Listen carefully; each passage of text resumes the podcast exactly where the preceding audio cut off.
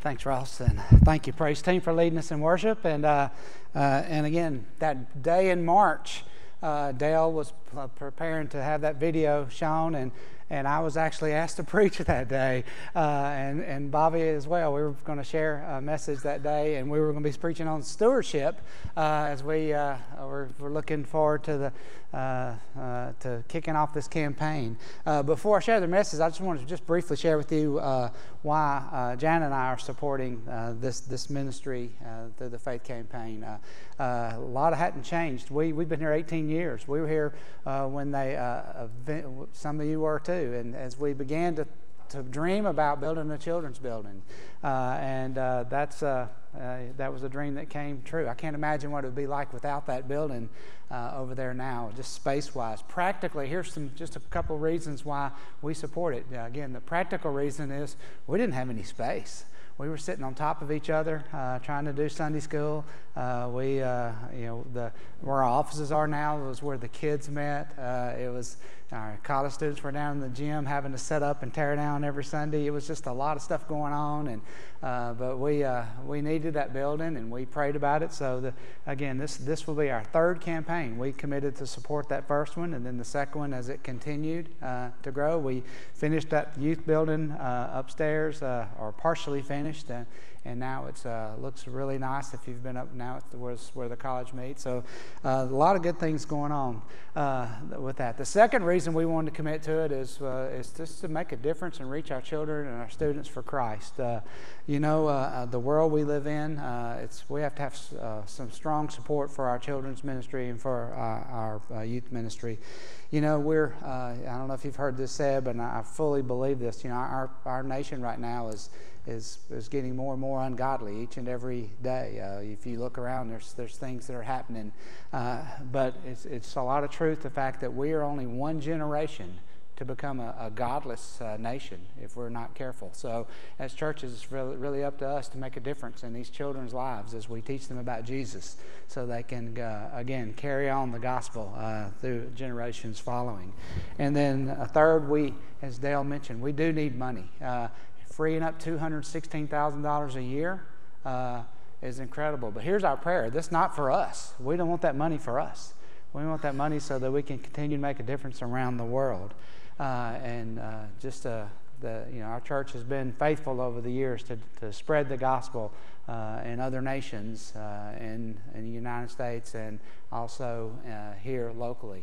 And, and just to, to briefly mention that, speaking of those ministry opportunities, Bobby and I just got back Friday night from Las Vegas. Uh, we didn't play slots, and we didn't do Keno or any of those things. We uh, uh, we were uh, there meeting with a couple of church planners, and also uh, if you were here a few weeks ago, Scott Dawson was here, and he shared about his ministry. Uh, the Strength to Stand uh, uh, ministry is going to be doing a, a mission effort out there this summer, and so we went to preview that to make Make sure it's something that we'd like to join in with.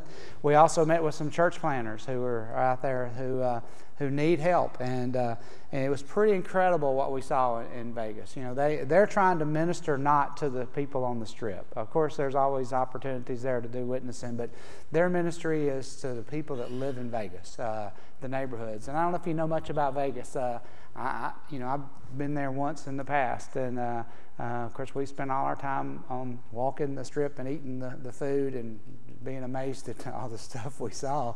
Uh, but uh, the, their ministries to the people who, who work there, who live there, and that's their home. And Las Vegas is right now the fourth largest growing metroplex in the United States. Uh, people are flocking to, to Las Vegas. And these uh, church planners uh, are pretty much out there on their own trying to spread the gospel uh, uh, and because Las Vegas is ninety-five percent unchurched.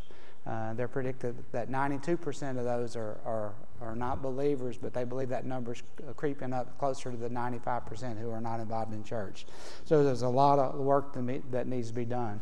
We've also, if you've been a part of our church in the past, you know, we are part of the Send City Uh, network of from the North American Mission Board, and that's SEND, S E N D, not sin, even though there, there's a lot of sin in those cities. But we've worked in uh, uh, various places, started with Miami, been to Chicago, Uh, we worked uh, in Phoenix. I know some of y'all went on that trip recently that we've been. Uh, we went to Toronto, which is uh, ninety-seven percent unchurched. Uh, uh, a lot of lot of opportunities, and if we can free up that money, that uh, that that means we can do more to try to help spread the gospel around the world. We also, again, if you see in your insert, we try to do local ministry as well. We work with uh, uh, the the Women's Hope. We uh, we do things uh, with the Hosanna Home. We do things with uh, the new women, the shelter that's being uh, hopefully completed this year.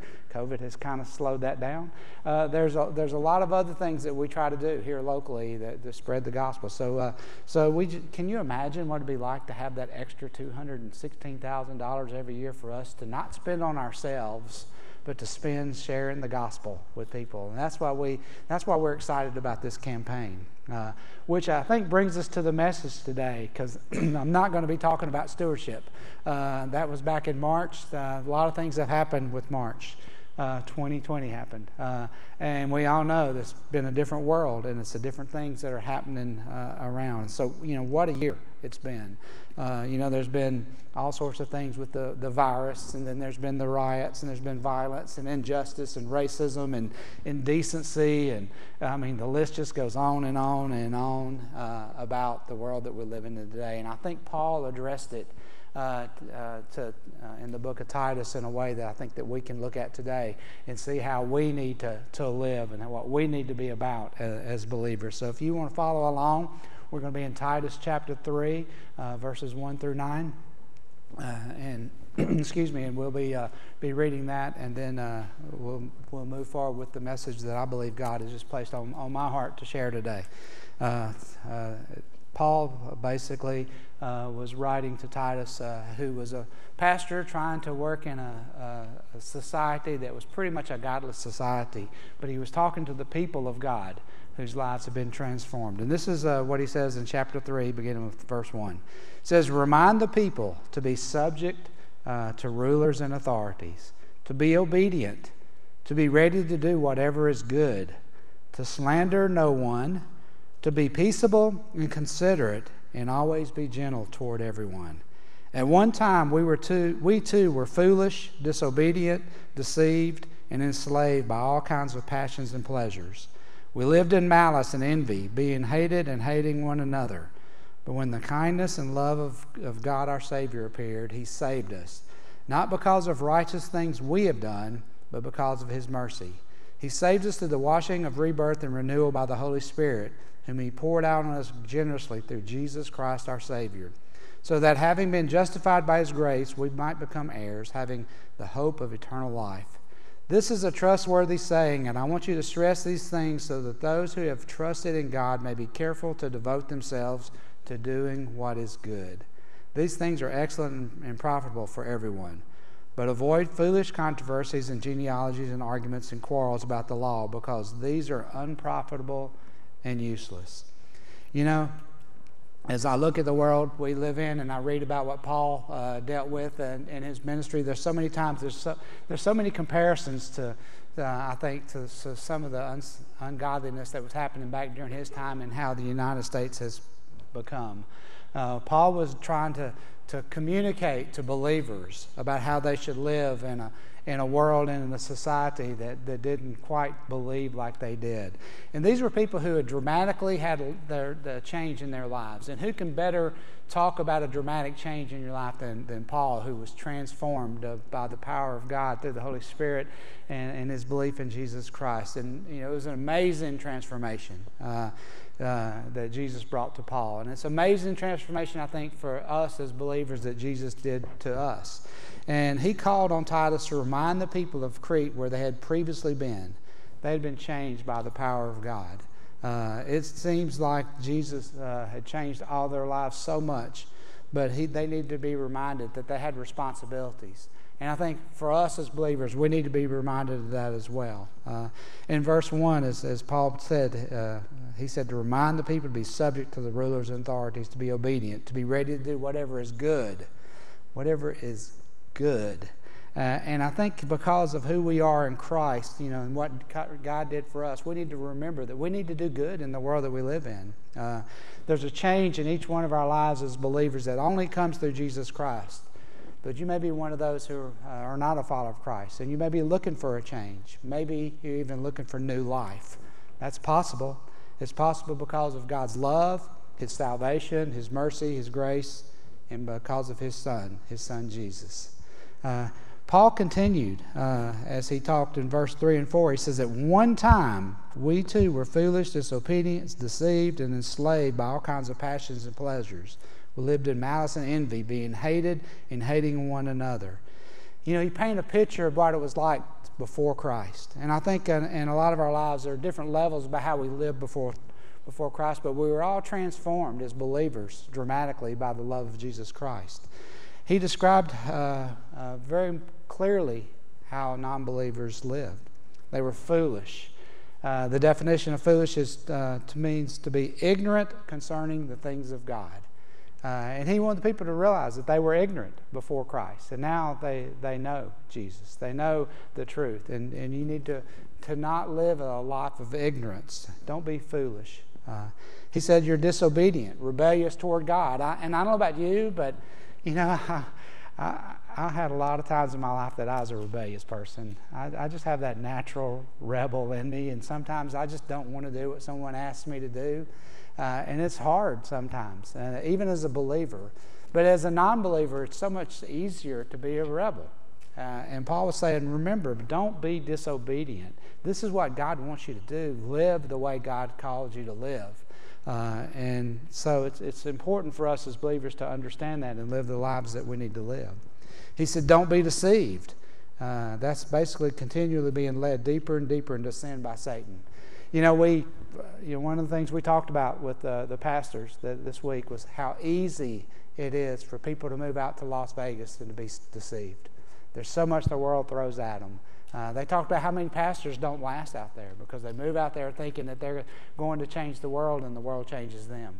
Uh, it's important for us to, to understand and to live on, by biblical truth, to do the things that God wants us to do, to not let Satan, who's cunning, uh, change how we live and change what we believe. Uh, the Bible makes it the way we should, how we should live very clear, and we need to be grounded in, in God's Word. He continues and said, don't be enslaved by all kinds of passions and pleasures.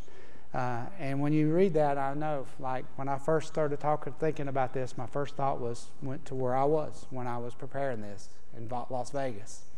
But then I began to think, you know what, there's a lot of people who are consumed by their passions and pleasures in Auburn, Alabama, too. It's not just in Las Vegas and Phoenix and Miami and all those places. It's right here.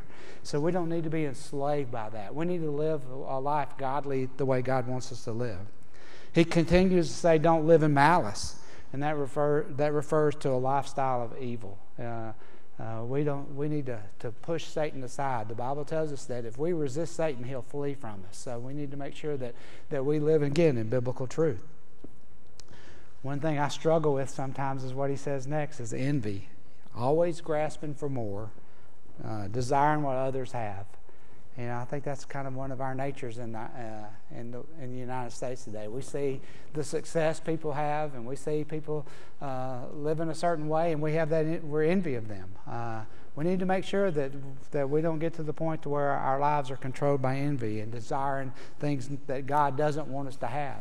Uh, one of the things that, that we were really impressed with with these two church planners that we talked to, pastors that were there in, in Phoenix, both of them left big, uh, successful ministries here in the South, one in Mississippi and one in Tennessee, to, to basically give it up and move out there. And, and they got uh, out there and they had to sacrifice. They had to, to give up things because they were, you know, they had to raise support. They had to do things that they normally hadn't do because they were successful where they were, and God called them somewhere where they had to struggle. And so be in prayer for those guys who do that. Uh, we don't need to be envious of others. We need to be careful that, that we don't look at the things of the world and, and get consumed with that, but we get consumed with the love of Jesus Christ. Uh, he goes on to say, don't be hateful uh, or don't hate one another. You know, don't be mean-spirited. Don't be hard to get along with. Don't walk uh, around this world without love for your fellow man. You know, it breaks my heart. Uh, when I was doing college ministry, and uh, we did some things downtown with uh, the B C M, and we fed some you know, some students breakfast after they would leave the bars at night, and uh, and it was uh, some eye-opening conversations you have with students. And over and over and over, we heard from from students about how the church was rude to them, the church members were hateful, the church hurt them, uh, and you know, no one should ever feel it's like those of us who are part of God's church are hateful or hurting. We need we need to be loving and caring and kind. Uh, that's so important. We you know we, we need to look around this world that we live in and see all the stuff that's happening. There's a lot of ungodliness. You know, again, there's as I mentioned, there's the riots, there's the injustice, there's the racism, there's all those different things that, that we need to despise, but not despise the people. We need to love the people, uh, uh, even if we don't agree with them. Uh, we need to love them. Even if we're not going to vote the same way with somebody, we need to love them. We need to get to the point to where as believers that we can show the love of Jesus when we live our lives each and every day, because that's who we are. We have Jesus in us. And the only way this world is going to see uh, Christ is if we show it to him by the way we treat them and by the way we act and the things that we say. Uh, so I don't know about you, but uh, that just describes a person that would be hard to love if he had all those characteristics in their life. But we're still supposed to love them. Uh, you know, the Bible says it's the kindness of the Lord that leads people to repentance. That's what it says in Romans. And he says here in verse four, it's the kindness and love our God that uh, that that and our Savior, as he appeared, that, that changes people's hearts. Uh, so in spite of who you are, who I am, and what we've done, we got to understand that God loves us. God loves you. He loves me. He loves the world. Uh, and he wants us to be transformed and changed. In spite of all that we've done, he sent Jesus to make a way for us, to be with him forever. Uh, in Romans five eight, the Bible says, God commended his love toward us in that while we were yet sinners, Christ died for us. Uh, what a wonderful message to know that we have Jesus who died for us. Uh, and this is all possible for one thing and one thing only. It's because God loved us. Scripture tells us that. Uh, so as we look uh, through this passage and see that our new life that we have, it's possible for a few things. First of all, because of the salvation that God offers us to us. In, in, in verse five it says, he saved us not because of righteous things we've done, but because of his mercy. He saved us by the washing of rebirth and renewal by the Holy Spirit, whom he poured out on us. Uh, you know, salvation is rescue from harm, destruction, or danger. That's what God did for us spiritually. He's rescued us as believers from harm, destruction, or danger. But he did that through the sacrifice of his son, Jesus. That was a great penalty for my sin. That was a great penalty for your sin. That God sent Jesus to pay the debt for my sin and your sin, so that, so in order that he may save us. We were destined for hell, and Jesus came to give us an opportunity uh, to be with him in heaven forever. So notice in verse five and six uh, what Christ did for us. Uh, first of all, it says we were lost, and he saved us. Uh, have you ever been lost? I mean, literally lost. In the woods, maybe, or somewhere driving, and you make a wrong turn, and you get lost. It's a little bit helpless feeling, isn't it? Uh, uh, isn't it awesome to know that spiritually, when you're lost, you know, and feeling helpless, there's somebody to give you directions. Uh, Jesus is there to help us uh, to be found. Uh, we were defiled. Uh, it says he washes us. He cleanses us from cleanses us from the sin that we have. He cleanses us from all the unrighteousness that, that we have in our life. Uh, we were dead. Uh, and it says he brought us back to life. Uh, he made the way for us to be alive again. Uh, we were empty. And he filled us with his Holy Spirit. He renewed us. Uh, you know, everything that we receive in salvation comes from God's sacrifice in his Son, Jesus Christ. Uh, in verse six, where he, he says, whom he poured out on us generously through Jesus Christ our Savior. God gave us G- us a relationship through Jesus generously. Uh, you know, if you've not been saved, I want you to know that Jesus went to the cross for you. If you have been saved, Jesus went to the cross for you as well. Uh, that's where we get our new life. That's where salvation starts. There's certain elements of salvation that make this possible. Uh, a new life is possible, for one thing, for because of God's mercy, it says here. God's mercy. Uh, you know, because of God's mercy, we don't receive the punishment we deserve.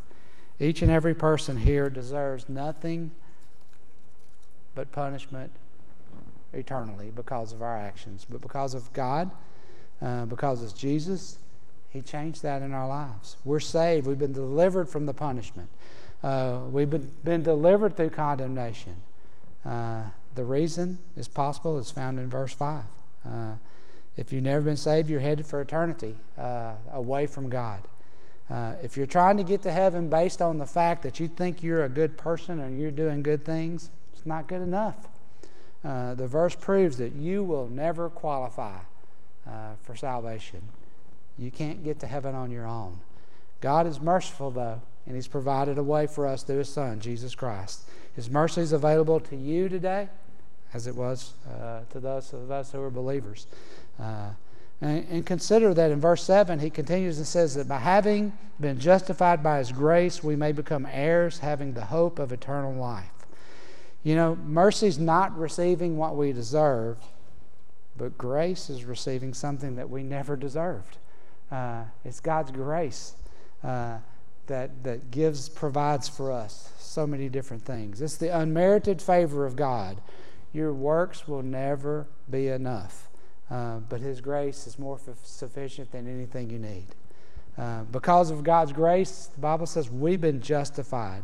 He pardons all of our sins. He separates them as far as the east is from the west. Uh, he is, initiates a personal relationship with us. He walks with us intimately. Uh, he cares for you. He cares for me immensely. And He blesses us immeasurably. It's so important for us to understand that relationship with God. Uh, that's what He wants. Uh, he wants us to, to be in tune with Him. He wants us to be living the life that, that we live. Uh, and it's possible because of Jesus Christ, which uh, it says He shed it, uh, His love on us abundantly because of Jesus Christ. And, and again, I know we all, if, if you've raised in the church and you've been in the South especially, uh, you know, Jesus left the home of glory. He came to this earth. He took on flesh. He, he lived a life. He gave the ultimate sacrifice for our sins. Everything He did was for you and for me. Uh, God sent His only Son to be born of a virgin. Uh, he lived a sinless life. He taught with authority. He healed the sick. He did all the things that we read about in Scripture. He cleansed people. Uh, but His ultimate purpose on here was provide salvation for you and for me. Uh, and because of that, He laid down His life. He died for us. Uh, And so as believers, He's forgiven our sins. He's saved our souls. He's changed our lives. And He's provided eternal life. And, it, you know, and He's gone to prepare a place for us. And soon He'll come back. You know, there are people saying, oh, it's twenty twenty. He's going to come back because of what's going on right now. Uh, could. May not. But until He does, we have a job to do. Our job is to continue to spread the love of Jesus through our actions and our words and our hands and feet, and do the things we do uh, to honor Him and to glorify Him, but also to reach people for Him. He came away to make He came to make a way for us to experience God's love and mercy. Uh, you know, some of you may be trying to clean yourself up before you give yourself over to, to Jesus. I've heard that for years. I'm gonna try to make myself right. I got to fix this problem first, and then I'll do it. You know, that's one of the things we talked about with the, the church planters. That's something they deal with on a daily basis. Uh, with people who are saying, you know, I, I, I can't follow Christ now. I got all this junk in my life. Let me get it straightened out first. Doesn't work that way. God wants us to give ourselves to Him, and then He'll help us straighten out our junk.